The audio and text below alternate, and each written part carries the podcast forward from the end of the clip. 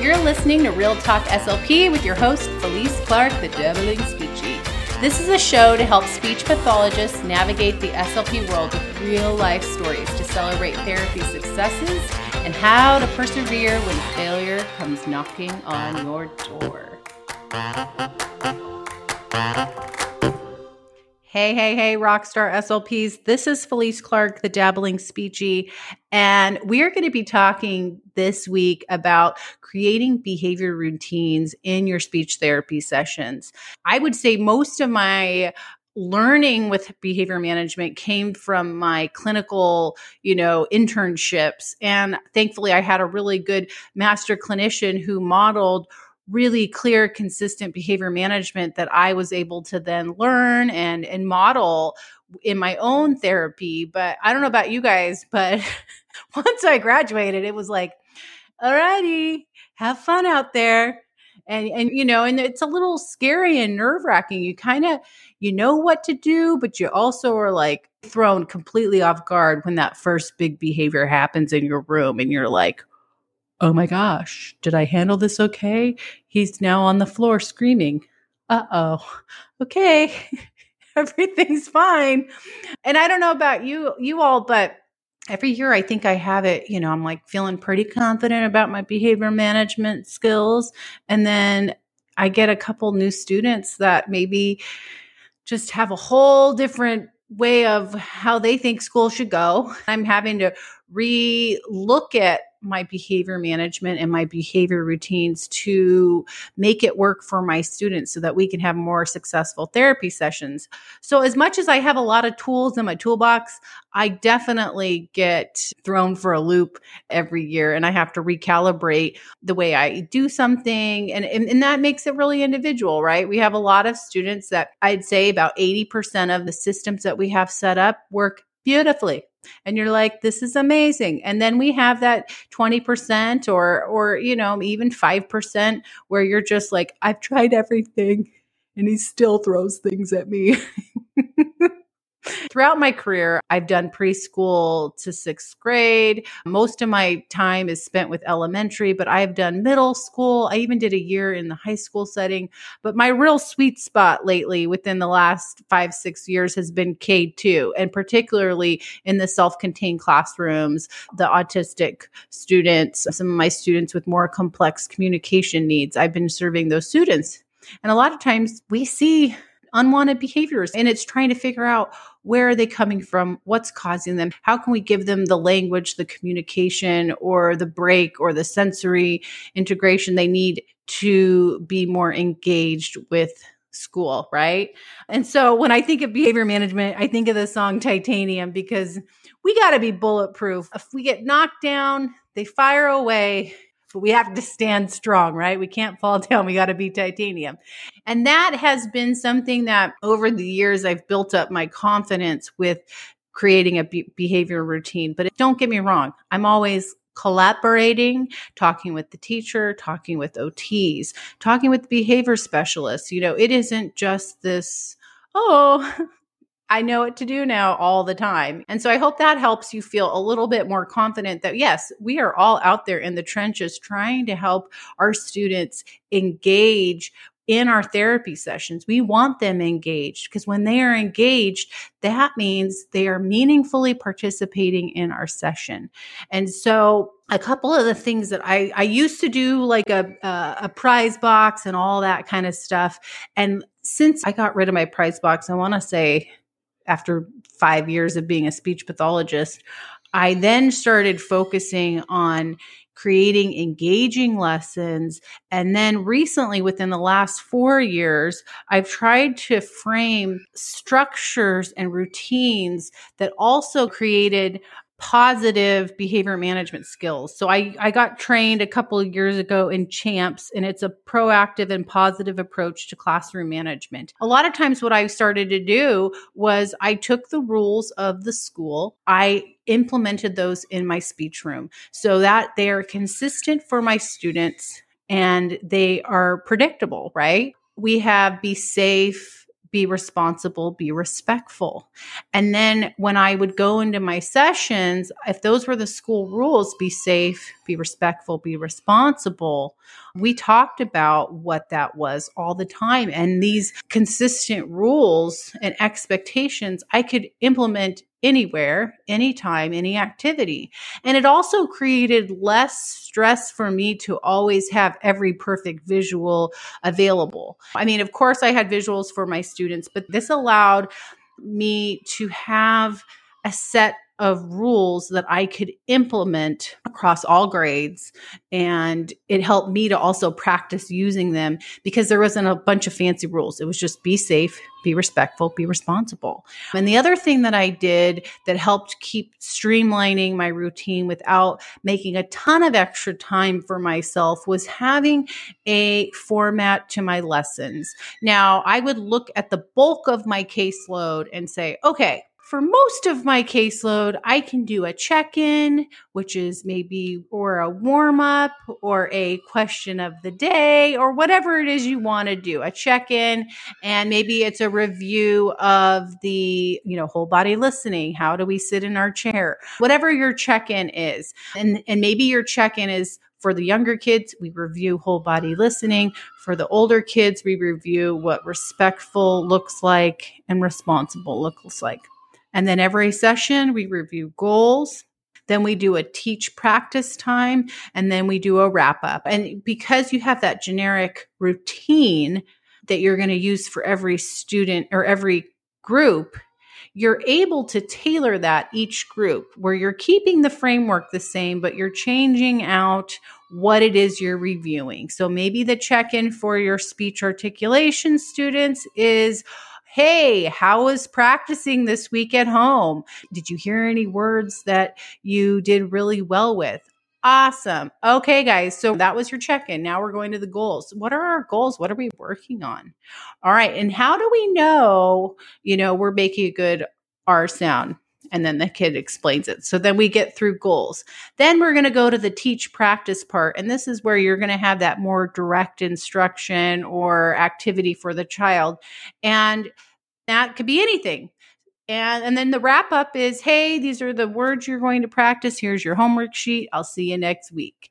Right. So you're having this generic framework that can then be adaptable for that language student. Hey, so the word of the week today is, you know, I can't think of a word, but you get my drift, right? And that's how you create some systems for efficiency with creating routines. The other thing that you can do for creating routines is, like I said, following the classroom behavior management system as much as we could come up with something else, we don't really want to confuse our students that they're now having to adjust to my, my, system in my speech room. And I'm sure that could become a debate because we do need to learn how to, you know, adapt and and be different in different environments. Like a lot of times as adults, we know in the library, we have to be quiet. We can't talk. We have to whisper. But out, you know, at a restaurant, we can be a lot louder and talk at a louder volume. So there is an element where our kids have to adjust behavior rules out in the real world. But with some of our students, it's just easier just to be consistent.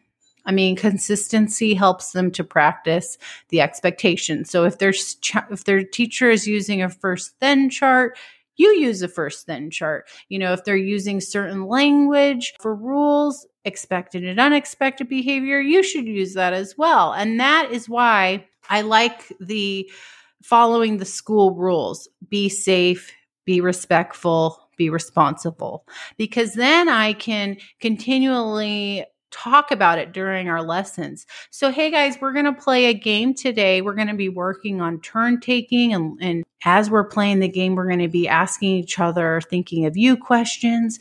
And so, to be safe in the speech room, we really want to keep our hands and feet to ourselves and we don't want to touch other people. And then to be respectful, we want to use a tone of voice that is kind and makes someone feel like they want to be there. And and being responsible is doing our work and and participating in the activity.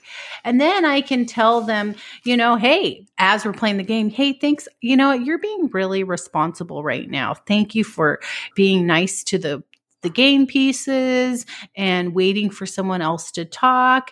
And that's you're being really responsible. By using the word the language and the expectations from the the classroom or the school you're also reinforcing what they're used to. So you're being consistent.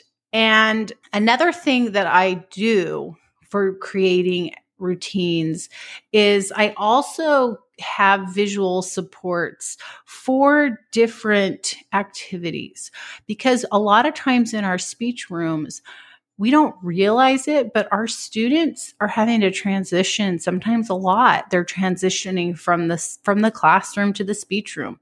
Well, that has a whole different set of routines and expectations. When they get to the speech room, we are then reading a book, and that has a whole different set of expectations, right? And then after the book, we're going to maybe do an activity to talk about the book. And so our students may be a little confused. So one thing that I do is I have different routines visually set up so that I can go over them with them before the activity. And then you can fade that out as as you as you're able. But, you know, a lot of things that I think my autistic students struggle with the most is that they struggle with hitting all the areas. They maybe know what to say in the lesson, but their body is leaving the chair all the time. And so then I'm having to go, hey, hey, get back here. right? And then it feels like the whole session is spent trying to redirect the child to sit in their chair.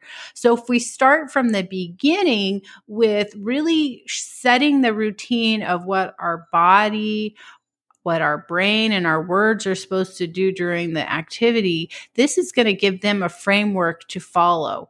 And then as we're trying to implement this framework, if you see a student struggling, you can go, oh, they're not staying in their seat. Even after I showed them they need to sit in their chair. And by having a visual for all that, you can then touch the visual and visually prompt them to sit in their chair. And so for example, if we were listening to a book, I would have a visual how I move my body. And I would have a picture of a kid sitting on their bottom in front of at the desk listening. I'd have a picture you have to have your hands in your lap or by your side and your face needs to be looking at the pictures. That's what your body is supposed to be doing during book time. What am I supposed to be doing doing during the book? You know, looking at the book, listening to the words in the book with my brain. And then if I have an idea or something to share, I have to raise a quiet hand to talk. And then you can even set up how to use my words. Well, I got to speak up when I get called on. When when Mrs. Clark is reading the book, we have a zero volume voice.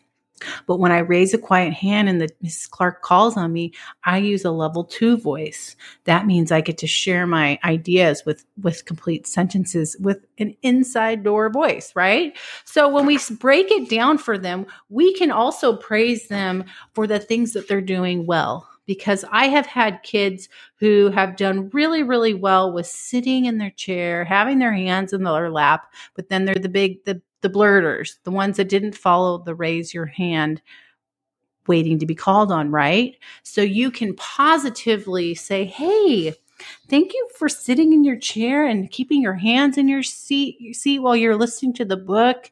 That was such, you are being so safe and respectful to everyone. To be respectful we got to raise our hand and wait till I get I call on you, right? So that is how I have when I've had a, a, struggle with how to break down social routines with my students, I kind of go back to that framework or I look at my specific student and I look and I reflect on one of my therapy sessions with them when it went really well and then when it didn't go so well and I look to see what in the routine was I maybe not providing a visual support or something that would help them to, you know, maybe I felt like they didn't understand what they were supposed to do. So, how could I add a visual support? Or how could I have simplified that routine? Or maybe it was creating less items to do, or maybe the student is sometimes wanting a break and I need to teach them the routine and expectation for how to request that or what to do in those situations. So a lot of times I've gotten better at behavior management from, I don't want to say failing, but putting something out there in therapy. And when the child isn't responding the way I hoped, to go back and reflect about, okay, what was missing from that, that setting. And then I also like to look at like what are typical kids doing in the general education classroom? How is the the classroom teacher setting up routines? What can I learn from them? How can I infuse that into my therapy sessions as well? And of course, behavior or uh, visual supports really, really do. Those are my first line of defense. When I see a student struggling, I know that there is either there's also some visual supports I could pair. But the other thing I need to do is I need to be consistent with reviewing it. And I know some of us out there are like, but I got to get down to business. I need to get moving on these goals. But when we've created and spent that foundational time to really get those behavior expectations set up, we will then have better long term gains with our students being able to participate in activities. And I'll give you one more example and then I'll let y'all go. but when I do my push in lessons, my whole class instruction lessons for uh, specifically for my K2 students, I have a wide range of skills in there. I have some kids who can sit in a chair successfully the I wouldn't say the entire time, but they can sit in a chair for at least 10 minutes. And then I have kids who are really struggling with being able to do those things. And when I see what it takes to be integrated into the general education classroom, kids have to sit in their chairs. They have to be able to sit on the carpet and, and be able to watch the activity or listen to the book. And so that is one of my focuses when I go into the classroom, especially during my small, like my whole class on the carpet time. So I'll have to do another podcast episode about how to set up your push in lessons. But when I'm doing my carpet time with students, I went in and, and this is the other thing. One class that I've done this with, I, I had a certain set of behavior routines go swimmingly well they pick up on the routines. I don't really need a ton of visuals. I have maybe one core board just in case I need it. But for the most part, the lesson is running beautifully, right? And then I go into another classroom with other sets of dynamics and it it's like, okay, this isn't working. And so one of the focuses that I needed to infuse in my lesson was, hey, when we are at the carpet, I had to make visuals um, and I bring them in a file folder. I will have to um, share how I do this, like in some, in some, I'll put some pictures in the blog post so you can see what it looks like. But I thought through, like, okay, what do my students need? Well, about five of them definitely definitely are using you know a GoTalk or have core boards and i want the whole class to have access to the core board so i have that there so i can communicate any routines or expectations visually for them. And then I made visuals on the front for, hey, right now we're going to read book. We have we need to sit in our chair and we need to have a quiet voice. And so that way during the lesson when I was reading the book, the teacher or or teacher's aides or myself could simply just touch sit in your chair quiet mouth to visually prompt them of the behavior expectation and routine. And then when we were done with the book and it was time for, you know, our movement break song, I told I prompted them then we're going to stand up and or we can talk. So you want wanted, and I made it specific to my classroom that needed those extra visuals. So there's not really a perfect way of doing it. It's collaborating with your teachers, collaborating with your staff, and figuring out, okay, what do I need to help get this student more engaged and exhibiting less unwanted behavior so that they can participate more meaningfully in the lesson. And when we get that nailed down, you know what happens. We see amazing growth in their communication abilities. So I try to do two things like at once. I try to really set up the behavior routine, but then we have students, you know, they also have a behavior plan for their IEP or they need to take more breaks. So the goal is always that we're going to strive for setting those routines. And then for those friends that need those, the more intensified behavior management techniques, we will default to those. But the end result is we want to get them more independent. And so that's how I look through okay, what can I have available to help keep them a little bit more engaged, a little bit longer? And then if they're just having a rough day or you know they really are they're tired or whatever we know we have plan b that they can go to their calm corner and and sit down or they can move their chair somewhere else. They don't have to participate. And when they're ready, they can come on back um, and be a a part of the the activity. So I hope this was helpful. I could talk hours and hours about behavior management. So if you guys have some more questions about behavior management, feel free to reach out to me on social media at the dabbling speechie, or you can email me, Felice Clark at the dabbling speechie.com, because your question may just be another podcast episode, or I could write a blog post or have a guest on to address some of these questions that you may have about your students and how to serve them well. So I hope this was helpful.